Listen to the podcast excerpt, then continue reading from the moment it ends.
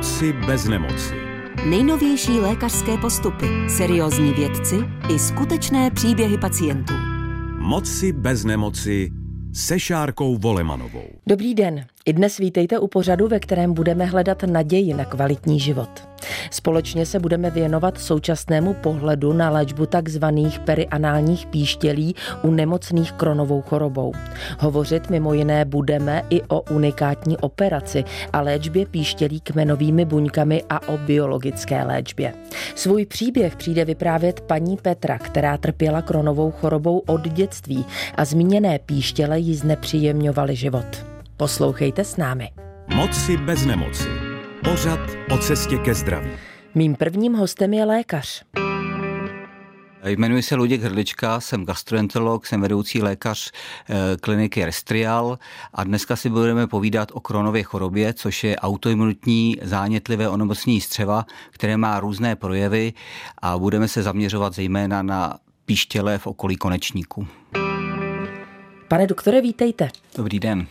My se dnes společně budeme primárně věnovat novinkám v léčbě píštělí, které souvisí s onemocněním Kronova choroba. Pojďme eh, na začátek vysvětlit, o jaké zánětlivé onemocnění se jedná. Eh, je to autoimunní eh, zánětlivé onemocnění trávicí trubice a přes velice intenzivní a dlouhodobý výzkumy stále neznáme jednoznačně ty příčiny, proč to onemocnění vzniká. To onemocnění se může objevit, nejčastěji se objevuje eh, ve věku dětském nebo adolescentním, ale může se objevit v podstatě v jakékoliv věkové skupině. Eh, ty klinické projevy eh, jsou různorodé a jsou závislé od toho, která část té trávicí trubice je postižena. Když říkáte různorodé, můžeme uvést nějaké příklady?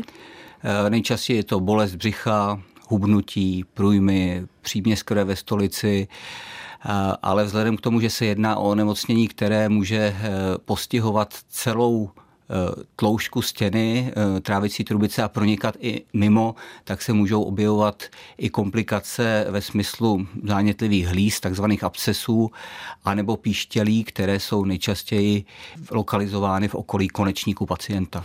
Co znamená takové onemocnění pro pacienta? Jakým způsobem a v čem konkrétně mu mění kvalitu života?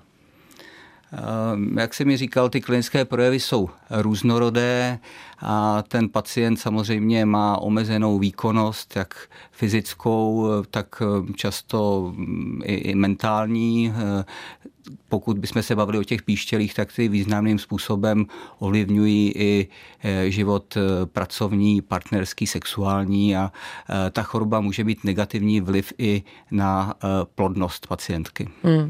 Vy jste zmínil píštěle, my se dnes budeme věnovat novinkové léčbě píštělí v podobě kmenových buněk, tedy mimo jiné, ale pojďme si vysvětlit, co jsou vlastně píštěle a proč vznikají a možná jakou souvislost mají s tou zmíněnou kronovou chorobou. Kronová choroba buď může eh, postihovat tu trávicí trubici, tedy nejčastěji střevo, nejčastěji přechod tenkého a tlustého střeva, ale může mít i eh, některé projevy mimostřevní, které jsou často zánětlivé onemocnění kloubů, kůže, očí. Ale velice často se u kronovy choroby eh, vyskytují takzvané píštěle. Píštěl je vlastně propagací toho zánětu mimo tu trávicí trubici a vznikne takovým mechanismem, že velice častým projevem koronové choroby jsou vředy. Ten vřed se prohlubuje, prohlubuje, až se dostane vlastně mimo to střevo trávicí trubici a tam pak vznikne zánětlivý proces, jehož výsledkem může být vznik takového zánětlivého chobotu píštěle anebo abscesu zánětlivé hlízy.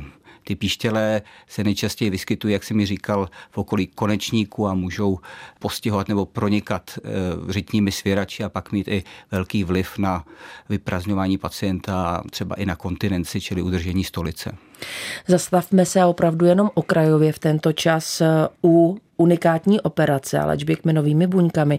V čem je z vašeho pohledu novinková, unikátní? Proč je pro pacienty potřebná? Celý ten proces eh, léčení těch píštělí je velice komplikovaný a, dlouhodobý a eh, hlavní roli tam hraje chirurg a ne my gastroenterologové s našimi léky. Ale tím Optimálním výsledkem by mělo být to, že ten hm, zánět v píštěle a v okolí se takzvaně eradikuje, čili zaléčí a pak se určitým způsobem ošetří to, ten, jak jsem hovořil o tom vředu, takzvané to vnitřní ústí píštěle, které se vyskytuje ve střevě nebo v tom konečníku nebo v takzvaném ánu řiti. A jsou určité možnosti chirurgické léčby, které můžou vést k tomu, že ta eh, píštěl je dlouhodobě takzvaně vyléčená, eradikovaná. Ale ta chirurgická léčba není vždy možná a často není úspěšná dlouhodobě a ta píštěl takzvaně reciduje, objeví se znovu. A ta léčba těmi kmenovými buňkami přináší možnost i pro tyto pacienty, aby eh, ta remise, čili klidové stádium koronové choroby s píštělem byla dlouhodobá a ty píštěle se v podstatě dlouhodobě zaléčily a neměly žádné klinické projevy. Za chvíli vám představím paní Petru. Ta se s kronovou chorobou potýká od dětství a bolestivé píštěle jí komplikují život. Nejprve si ale připomeňme, že je v souvislosti s tímto onemocněním nutné vyloučit ze stravy nerozpustnou vlákninu, a to například čerstvou zeleninu, ovoce nebo luštěniny. Také tučná jídla patří mezi hůře stravitelná. Obecně se doporučuje jíst častěji a menší porce, alespoň pět až šestkrát denně a přijímanou stravu důkladně rozmělnit. Vhodné je oddělit i příjem tuhé stravy od příjmu tekutin. Moci bez nemoci se Šárkou Volemanovou. Na dvojce. Mým hostem ve studiu je Petra. Kronovou nemoc mám od dětství. Moje bolest kvůli píštělím byla nesnesitelná. Nemohla jsem pořádně sedět, ležet a chůze mě také trápila. Petro, vítejte. Děkuji za pozvání, dobrý den. Začněme prosím diagnozou Kronova choroba. Eh, vy jste začala mít potíže poměrně brzy, tedy v dětství. Jaké prosím? V dětství to nebyly vysloveně specifické kronové potíže, ale měla jsem hodně zácpu, dokonce se objevily i hemeroidy. V prvním stádiu eh, se ty hemeroidy, když jsem to sdělila svým rodinným příslušníkům, tak je zaměňovali za začátek e, menstruace. Ovšem viděla jsem, že to menstruace nebyla. E, vím, že můj táta má kronovou nemoc, takže kamkoliv jsem se k lékaři dostala, hlásila jsem, že tatínek má krona. Dostala jsem se postupem času na dětskou gastroenterologii, ale tam mě popravdě příliš nepomohly, protože maximálně mi dávali nějaké léky, odebírali krev, ale potíže neustávaly. Mm-hmm. Vy jste v 18 letech absolvoval svoji první kolonoskopii. Z jakého důvodu, které obtíže byly tam a e, s jakým výsledkem? Prvotní obtíže byly kromě těch hemeroidů a e, zažívacích obtíží také to, že mě začalo bolet koleno. S tím, že byla jsem na e, rentgenu, tam se neprokázalo žádné onemocnění a lékaři si to dali dohromady ještě s tím, že tatínek má korona, že by bylo fajn podívat se dovnitř, jak to eh, u mě vypadá. A výsledkem té kolonoskopie bylo to, že koron byl potvrzen, protože vlastně viděla jsem to na monitoru, že v trávici trubici byly takové velké žluté přísavky, vypadalo to jako přísavky od chobotnice a tam mi vlastně sdělili, že mám krona. Mm-hmm. Pane doktore, vy tady eh, posloucháte příběh Petry. Ona popsala před chvílí bolest kolene.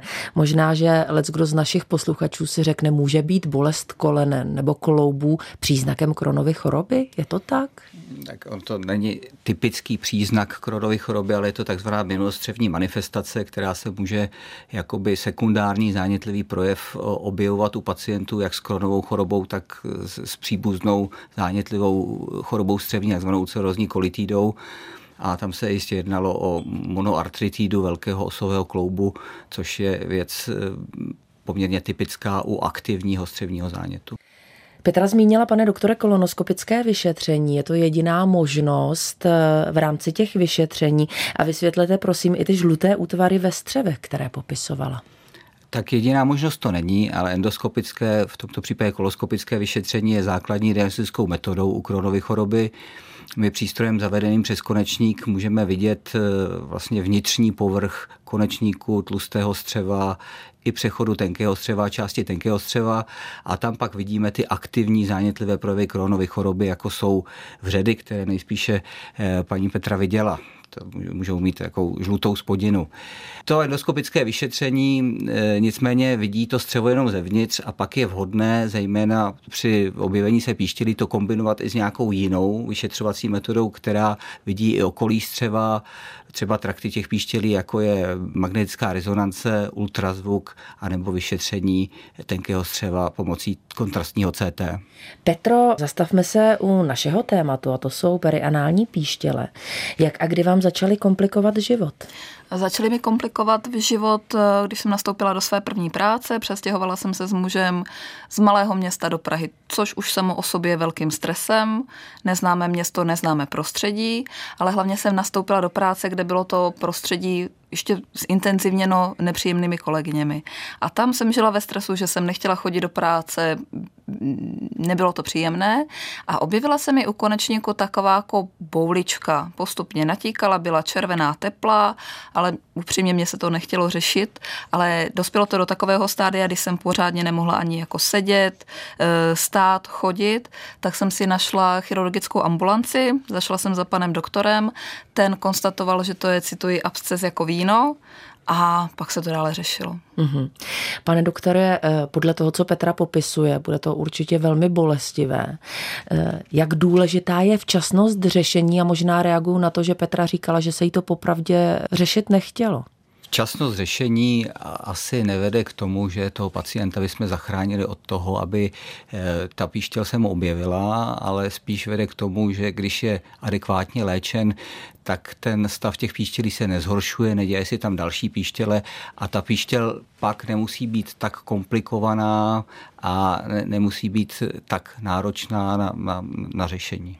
Jaké typy léčby v souvislosti s píštělím současná medicína nabízí?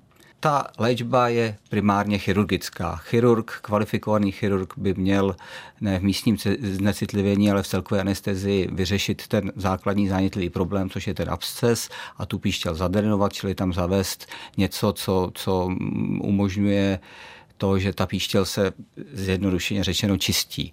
My jako gastroenterologové jsme jenom taková pomocná síla k tomu, podáváme léky, které tlumí zánětlivou reakci a jsou to podstatě stejné skupiny léků, které používáme k léčbě těch vředů a těch zánětlivých nálezů na střevě. A důležité je, aby se sklidnil ten konečník, a to místo, kde vlastně to vnitřní ústí píštěle je. A to pak pomáhá tomu chirurgovi v tom, aby to mohl co nejlépe, nejrychleji a nejsnadněji i vyřešit. Mm-hmm. Je to řešení konečné? Ten proces je velice dlouhodobý a od chvíle té diagnózy a třeba chirurgické evakuace toho abscesu přes tu léčbu naší medicamentozní, tu dlouhodobou drenáž, to trvá měsíce, někdy i roky, než ten nález je vhodný k pokusu o definitivní řešení, čili k pokusu o nějaké chirurgické uzavření eh, toho vnitřního ústí anebo aplikaci těch kmenových buněch, o kterých budeme dále hovořit. Mm-hmm. V pořadu Moci bez nemoci lékaři častokrát hovoří o prevenci, ať už s jakýmkoliv onemocněním, které je naším tématem. Existuje něco takového v souvislosti s tvorbou píštěly, nějaká prevence? Ehm, myslím si, že ne, že je to určitý eh, fenotyp té choroby a když ten pacient má kronovou chorobu, tak to riziko, že se mu objeví píštěle, je relativně vysoké a dlouhodobě to je podle, podle různých pramenů 17 až téměř 50% eh, Čili pokud ten pacient kronovou chorobu má a je léčena ta střevní choroba, je léčena agresivně, čili třeba podávání imunosupresiv a té biologické léčby, tak to riziko, že se to píštěl objeví, je o něco nižší, než kdyby byl léčen nějak méně intenzivně. Eh, na druhou stranu jednoznačná prevence před vznikem té perianální choroby, do které ty píštěle spadají, tak není. Pane doktore, já vám děkuji za návštěvu nás v pořadu Moci bez nemoci, o ten základní vhled. Hodně zdraví vám přeju a my se budeme dále bavit o novinkové léčbě a zákroku kmenovými buňkami. Já děkuji za pozvání a všechno dobré vám i posluchačům. Dnes si povídáme o perianálních píštělích v souvislosti s kronovou chorobou. A do naší debaty se přidává paní doktorka Zuzana Šerclová z chirurgické kliniky fakultní nemocnice Královské Vinohrady a IBD centra Isker. Paní doktorko, vítejte. Děkuji za pozvání a dobrý den všem. Petro, eh, začnu u vás netradičně. Vzpomínáte na první setkání s paní doktorkou? V jakém zdravotním a psychickém stavu jste přišla do její ordinace? Ano, vzpomínám. Eh, můj psychický stav se dá popsat asi tak, že jsem byla naprosto hotová, rozložená, ale zároveň jsem cítila takovou jako úlevu, že už se to konečně řeší. Že už konečně jsem na místě, kde doufám a věřím v to, že mé potíže budou řešeny a že to dopadne dobře. Jaký postup vám tehdy paní doktorka nabídla? Paní doktorka mi do budoucna nabídla aplikaci biologické léčby, ale vzhledem k tomu, že mé potíže byly akutní, tak mě seznámila s takzvanou drenáží, při které mi měl být aplikován takzvaný nekonečný dren. Já se zcela upřímně vyděsila nekonečné, co to znamená a i když mi to bylo nakresleno na obrázku, tak stejně jsem tomu příliš nepochopila, ale můžu vám říct, že po té drenáži se mě strašně moc ulevilo, protože vlastně najednou ten hnis se nemusel hromadit pod kůží, ale mohl volně vytékat z těla. To znamená, už jsem neměla žádné bolesti, nebo nebylo to takové nepříjemné, jako to bylo předtím. Paní doktorko, pravdou je, že nekonečná drenáž opravdu zní pro lajka trošku nebezpečně. Můžete prosím vysvětlit, eh, o jaký zákrok jde, kdy se volí a eh, v čem je tedy pro pacienty úlevný, jak Petra řekla? Tak jak už bylo zmíněno, tak vlastně ty eh, kolem konečníkové píštěle jsou komunikace mezi konečníkem a kůží tou krajinou okolo konečníku a kůže okolo konečníku má takovou vlastnost, že jak je pravděpodobně zvyklá být v takovém nečistém prostředí, tak se ráda, tak je schopná snést všecko a ráda se zahojí. Takže vznikne nějaká komunikace, kůže se ráda zahojí, začne se to klubat někudy jinudy a ty pacienti mají strašně špatnou kvalitu života. Takže cílem, primárním cílem té chirurgické léčby je zavedení komunikace takového tenkého drénku, co nejtenčího, přes konečník tou dírkou, která je vevnitř, do dírky, která je venku a ten dreneček svazujeme, aby nevypadl. A to právě zlepšuje kvalitu života těm nemocným, i když si to samozřejmě, jak říká paní Petra, na první vysvětlení nedovedou představit, ale eh, máme tu zkušenost, že když eh, ty drenáže provádíme a ten pacient už to zná, tak víceméně to pro něj není trauma, ale podmínkou je, že se to musí dělat v celkové anestezii, tak aby neměl trauma z toho vlastního výkonu. Proč se tomu říká tedy nekonečná drenáž? Znamená to, že je to nějaký delší čas? Eh, ne, ona ta drenáž je nekonečná v tom, že, eh, že eh, nikde nekončí, nikde nezačíná. Ono to je vlastně hadička, která je zavedená přes konečník, svázaná, takže jako dokola. Jo? Tím se myslí nekonečná. Ale jinak řada těch pacientů opravdu tu drenáž mají nekonečně dlouho. Petro, byl to váš eh, případ. Eh, kolik těch drenáží už máte za sebou do současné doby? Já jsem prodělala asi čtyři nebo pět drenáží. Přiznám se, že už si to přesně nepamatuju, ale v současnosti žádný nekonečný dren nemám, takže u mě to nebylo nekonečně dlouho, jelikož eh, jsem se dostala k aplikaci kmenovými buňkami, a při té aplikaci mi byl dren vyndán a vlastně rána i na povrchu, i vevnitř eh, také v celkové anestezii zašita. Ještě než se dostaneme k léčbě kmenovými buňkami, pojďme k biologické mm. léčbě. O jakou léčbu šlo a z pohledu pacienta, co to pro vás znamenalo? Uh, laicky řečeno, dostávám kapačku. Teďka jsem byla už na aplikaci číslo 31, takže vždycky nastavím ruce, sestřička si vybere, která žíla je hezčí a do ní dostávám kapačku. Posedím si, dejme tomu hodinu, dvě a na následně odcházím domů. Mm-hmm. Jak vám je po té biologické léčbě? Přiznávám se, že jsem jako unavená, protože to člověka, i když de facto sedí, tak nějak eh, trošku vyčerpá, ale následně pocituju úlevu plně v pohodě můžu dále fungovat. Paní doktorko, prosím vysvětlete princip biologické léčby. Eh, v čem je tedy důležitý při tomto onemocnění, při píštělích a jaký vliv má na tělo pacienta? Co se tam mění? Důvodem, proč se podává biologická léčba u pacientů s perianální s kolem konečníkovou kronovou nemocí, je jednak to, že my potřebujeme, aby jsme vůbec něco s tou kolem konečníkovou nemocí mohli dělat, tak potřebujeme, aby byla v klidu ta střevní choroba, protože ta kolem konečníková choroba může být projevem vlastně aktivity té střevní nemoci, takže to je jeden důvod. A druhým důvodem je to, že vlastně na eh, ty píštěle kolem konečníků působí jen málo léků a jsou to vlastně jenom, biolog, jenom část eh, některé typy biologické léčby a pravděpodobně i trochu imunosupresiva. A vzhledem k tomu, že ta léčba je komplikovaná, tak my potřebujeme napnout všechny síly chirurgické i konzervativní, aby jsme to dovedli u eh, vybrané skupiny nemocných, kteří se k tomu budou posléze hodit, k tomu, aby tedy se zbavili těch píštělí. Petro, po třech letech od první drenáže tedy došlo k výmutí drenů. Vycházím z vašeho příběhu a rány se zašily a byly vám aplikovány zmíněné kmenové buňky. Jak vám eh, tu aplikaci paní doktorka vysvětlila? Co jste věděla, že se bude dít?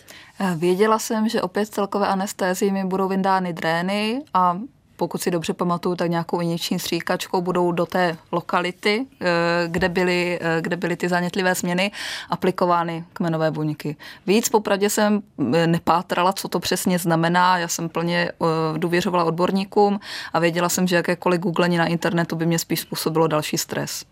Jaká byla vaše rekonvalescence? Jak vám bylo po té aplikaci? Eh, doma jsem byla asi týden. Musím říct, že zpočátku mě to strašně bolelo. Zvládla jsem maximálně ležet na gauči, odpočítávala jsem minuty do dalšího prášku proti bolesti, ale během toho týdne se to opravdu lepšilo. Nejdřív jsem nemohla ani zakašlat nebo se zasmát, protože jsem měla pocit, že jako se roztrhnu zevnitř, ale za ten týden se to zahojilo a mohla jsem normálně fungovat. Chodit do práce, žít. Paní doktorko, zastavme se u těch zmíněných kmenových buněk. O jaký zákrok tedy jde? Petra říkala, že se moc neptala, protože kdo se moc ptá, moc se dozví. Pojďte nám osvětlit trochu ten zákrok a v čemu se v souvislosti s ním právě kmenové buňky využívají. Je skupina pacientů, u kterých je možné dosáhnout takzvané eradikace těch píštělí, to znamená pacienti, kteří mají střevní chorobu v klidu, jsou po opakovaných drenážích a i ty trakty, ty kanálky, který eh, těch píštělí jsou v klidu. A u těch potom můžeme uvažovat o tom, jakým způsobem se zbavit eh, té píštělky. A vždycky principem je ošetření té vnitřní dírky, té, která je v tom uvnitř v konečníku. A eh, toho se dá dosáhnout jenom málo způsoby. Jedním z nich je taková plastika, která je velmi bolestivá, nicméně ta léčba nebo to hojení trvá minimálně 14 dní a potom dohojování ještě několik týdnů. A druhou velmi moderní možností je e, ošetření jenom s zašitím té vnitřní dírky a potom aplikací roztoku s kmenovými buňkami. Ty kmenové buňky sami o sobě mohou ovlivňovat to hojení v pozitivním slova smyslu, mohou vést ke zhojení, ale pravděpodobně působí i působky, které oni produkují a mění teda tu imunitní eh, náladu v té krajině, což vlastně je principem léčby Crohnovy nemoci. A je to léčba, která je naprosto moderní, eh, vlastně eh, používá se posledních pět až deset let a v současné době je možnost i komerčního podávání v České republice. Jsme začali velmi brzo eh, v polovině roku 2018. Povězte, jde o jednorázovou aplikaci kmenových buněk a tím je všechno vyřešeno, nebo se to musí opakovat? My zatím úplně přesně nevíme, eh, jak to eh, bude probíhat do budoucna, protože samozřejmě jsou to kmenové buňky, tenhle případ jsou buňky od zdravých dárců, eh, které jsou namnoženy, zamraženy a potom odmraženy a odeslány. Vlastně to léčivo, což zjednodušuje tedy ten proces.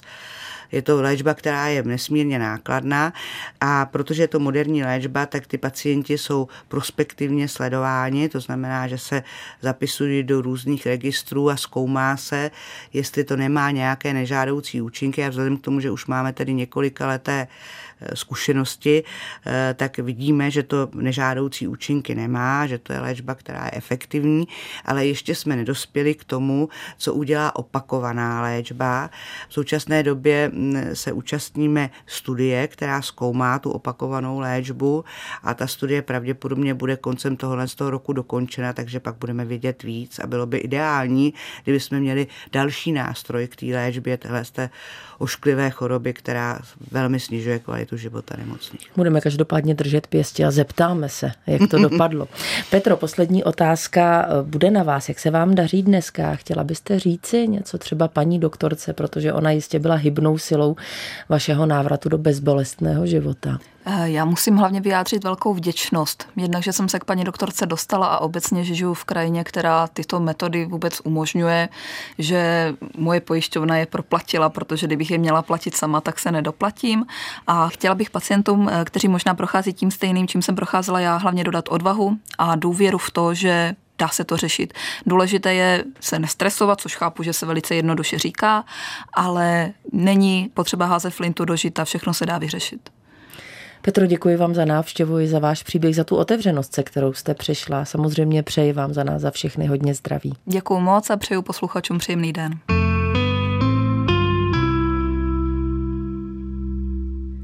Vám, posluchačům Českého rozhlasu Dvojka, přeji hodně zdraví, štěstí a naděje na život.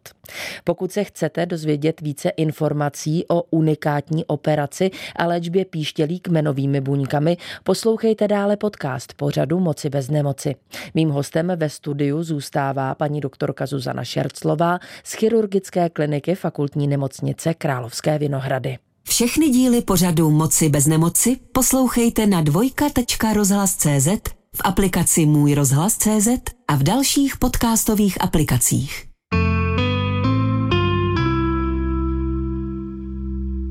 Mým hostem ve studiu je doktorka Zuzana Šerclová z chirurgické kliniky Fakultní nemocnice Královské Vinohrady a IBD centra Isker. Paní doktorko, eh, pro začátek pojďme prosím ještě jednou schrnout možnosti současné medicíny při léčbě píštělí. Jaké jsou? Máme na mysli tedy píštěle při kronově nemoci a máme na mysli konkrétně píštěle kolem konečníkové. E, tyto píštěle mm, jsou velmi stresující záležitostí pro pacienty a vlastně i pro ten zdravotnický personál, který se o tyto nemocné stará, protože nevždy je to korunováno úspěchem. A cílem té léčby je eh, zlepšení kvality života nemocných. Takže prvním cílem není zbavit se těch píštělí, ono to ani nejde. A prvním cílem je to umožnit těm nemocným kvalitní život, což, čehož můžeme dosáhnout opakovanými a dlouhodobými drenážemi těmi nekonečnými drenážemi, které již byly zmíněny.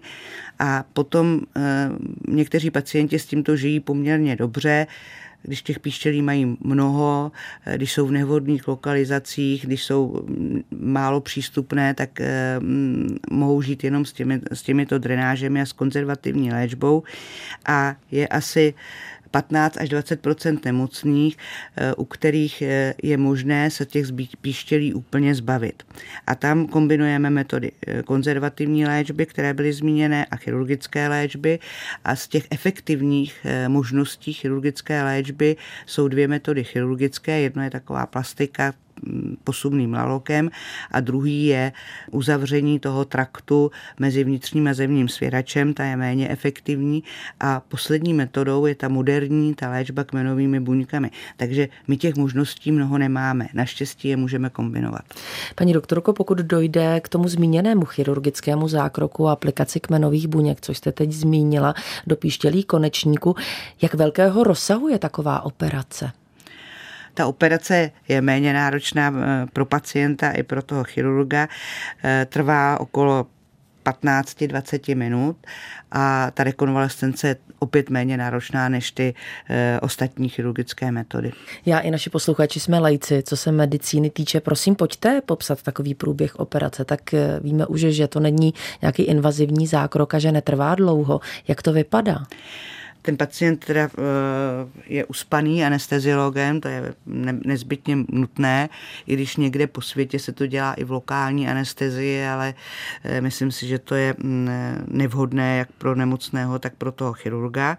A Potom ten chirurg eh, odstraní ten réneček a ošetří tu vnitřní dílku, zbaví jizviček eh, a nekvalitní tkáně, pak eh, tu vnitřní dílku zašije a pak tedy připravený rostok s těmi kmenovými buňkami, který obvykle se musí do několika hodin aplikovat, protože ty buňky musí být živé, aby teda mohly fungovat, tak tento rostok aplikuje jeho polovinu pod tu vnitřní zašitou dílku a potom pod podél toho průběhu té píštěle, podél toho traktu. Ta úspěšnost je samozřejmě závislá na tom chirurgickém výkonu. Ten chirurg musí eh, mít tuto metodu zvládnutou. Někdy je to velmi jednoduché, někdy se pohybuje v bezevnatém terénu a v terénu se zúženinou v této oblasti a tak dále, tak tam to může být trošku náročnější. A, takže s tím musí mít dlouhodobou zkušenost, aby tedy ta metoda byla efektivní, ale strašně důležitá je ta příprava, ta příprava střevní, vyléčení té střevní nemoci, ty opakované drenáže a vlastně eh, ten timing musí být v době, kdy jsou nejideálnější eh, podmínky a pak tedy eh, ta, ten úspěch je daleko lepší, než když to, to se podcení. Když se vrátíme o pár let zpátky do roku 2019, tak vy jste paní doktorko se svým týmem byla u toho, když a mluvilo se o tom jako o unikátní operaci, se poprvé vlastně aplikovaly kmenové buňky v této souvislosti. Co se stalo za těch pár let? Jak obvyklou je v současné době tato operace? Jednak se rozšířily trošku možnosti pro pacienty. Pojišťovny hradí více pacientů za rok, protože eh, ta léčba je nákladná, to je jedna věc. Jednak se vznikají i nová centra po České republice, zatím těch pacientů nebylo odléčeno nějaké velké množství. Eh, my jsme odléčili přes 130 pacientů, takže ta naše zkušenost výrazně narostla a ta úspěšnost je taky eh, velmi pěkná. Takže já jenom se bojím, aby tedy ta léčba mohla dále pokračovat, protože jednak ta výroba těch buněk je náročná, má to logisticky, je to náročné pro vždycky ten tým, který to podává a mm, ty náklady musí hradit pojišťovna. Takže přála bych se, aby, aby ta dostupnost byla čím dál tím větší a závisí to na tom, aby tedy ty týmy, které se tím, které se tím zaobírají, které takto léčí, tak aby tedy dodržovaly všechny ty postupy, tak aby ta úspěšnost zůstala takhle vysoká, jak je v současné době. Z hlediska hrazení pojišťovnami, eh, kdo z těch pacientů dosáhne na takovou operaci? Eh, v podstatě této léčby by měl dosáhnout každý pacient, který je k, tomu vhodný. Ale i my si uvědomujeme že, ta, uvědomujeme, že ta léčba je velmi nákladná, takže přednostně zařazujeme nemocné, kteří už selhali na jiné chirurgické léčbě, nebo tam, kde ta jiná chirurgická léčba je nevhodná. Takže přednostně se snažíme ošetřit eh, ty nemocné, kteří jinou možnost nemají. Poslední zastavení budou těch eh, kmenových buněk. Vy jste použila eh, dvousloví výroba buněk. A já, když jsem četla o kmenových buňkách, tak častokrát v souvislosti s nimi se hovoří o jejich unikátních vlastnostech. Tak které to jsou? A jak se vyrábějí? My teď mluvíme o komerčním léčivu, které je dosažitelné technicky dobře. Nicméně eh, ve světě probíhá mnoho i jiných studií, kdy pacienti dostávají, jednak mohou dostávat vlastní buňky z tukové tkáně, to znamená ty kmenové buňky, které se dají izolovat a jednak eh, se mohou, eh, mohou dostávat tedy i buňky od jiných dárců zdravých a těch možností je spousta. Problém je ten, že je potřeba mít specifickou laboratoř na to, aby ty buňky mohly být podány. Je to vlastně transplantace eh, kmenových buněk a to je těžko dosažitelné a je to velmi náročné. Takže tohle to komerční léčivo eh, technicky je eh, jednodušší a vlastně všechny ty, buňky, všechny ty kmenové buňky fungují tak, že změní imunogenicitu té oblasti, o tom se teďka hodně hovoří, hovoří se o mikrobiomu v této oblasti a tak dále a mm, pravděpodobně to je jejich hlavní funkce. Další funkce je ta, že oni e, sami produkují působky, které působí protizánětlivě. A když tedy, já jsem chirurg, takže já mám takové jednodušší vidění než toto detailní vědecké, nicméně, když e, se člověk podívá na některé obrázky, které se e, vědecky tímto zaobírají, tak vidí, že vlastně působky a ty buňky působí na, v, tý, v té kaskádě zánětlivé, která vyvolává píštěle na e, spoustě úrovních je schopný zablokovat teda ty, tu zánětlivou reakci a to pravděpodobně přispívá e, k tomu hojení po této léčbě. Paní doktorko, děkuji vám za to zajímavé povídání dnes za návštěvu u nás v pořadu Moci bez nemoci. Ať se všechno podaří v souvislosti s kmenovými buňkami, tak jak jste říkala, že byste si přáli a hodně zdraví i vám. Já moc krát děkuji za pozvání a hodně zdraví vám všem. Děkuji.